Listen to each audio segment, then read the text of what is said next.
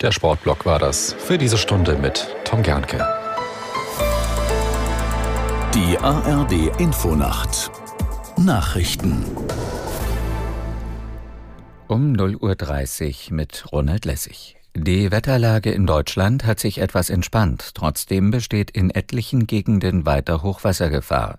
Innenministerin Faeser würdigte das Engagement der tausenden Helfer, die über die Weihnachtstage im Dauereinsatz gewesen sind.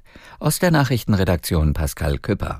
Angespannt ist die Lage vor allem in der Mitte des Landes. So sind zum Beispiel die Okertalsperre und die innerste Talsperre im Harz komplett vollgelaufen. An verschiedenen Orten in Niedersachsen konnten zumindest drohende Deichbrüche verhindert werden. Allein in Leer waren dafür hunderte Feuerwehrleute im Einsatz. In Thüringen und in Sachsen-Anhalt mussten zwei Orte vollständig evakuiert werden. Die US-Armee hat nach eigenen Angaben mehrere von der Husi-Miliz im Jemen abgefeuerte Drohnen und Raketen über dem Roten Meer abgeschossen. Dabei seien unter anderem Kampfflugzeuge im Einsatz gewesen, teilte das amerikanische Regionalkommando für den Nahen Osten mit. Kein Schiff in dem Gebiet sei zu Schaden gekommen und man habe auch keine Kenntnis von Verletzten. Die vom Iran unterstützten Husi-Milizen hatten zuvor erklärt, sie hätten ein Handelsschiff im Roten Meer attackiert und eine Reihe von Drohnen gegen militärische Ziele in Südisrael eingesetzt.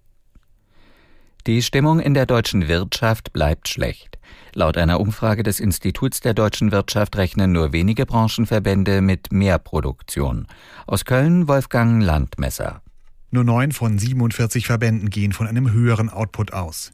Mehr als 20 Branchen erwarten dagegen einen Produktionsrückgang. Besonders deutlich wird er voraussichtlich bei Gießereien, der Kunststoff- und der keramischen Industrie ausfallen, vor allem wegen hoher Energiekosten. Die Immobilienbranche rechnet wegen der hohen Bauzinsen mit deutlich weniger Geschäft.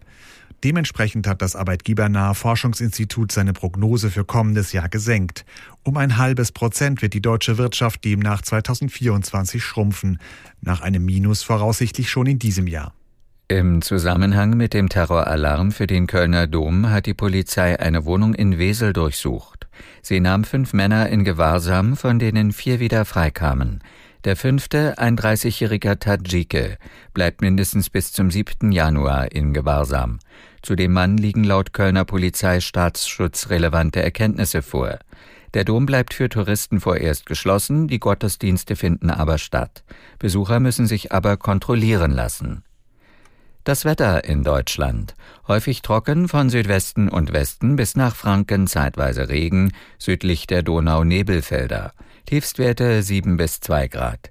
Tagsüber Wolken oder Sonne, von Westen bis nach Osten zieht Regen durch, im Süden ist es trocken bei 4 bis 12 Grad, zum Teil stürmisch. Am Donnerstag aus Westen Schauer, im Südosten häufiger trocken 7 bis 12 Grad, im Nordwesten teilweise stürmisch. Das waren die Nachrichten.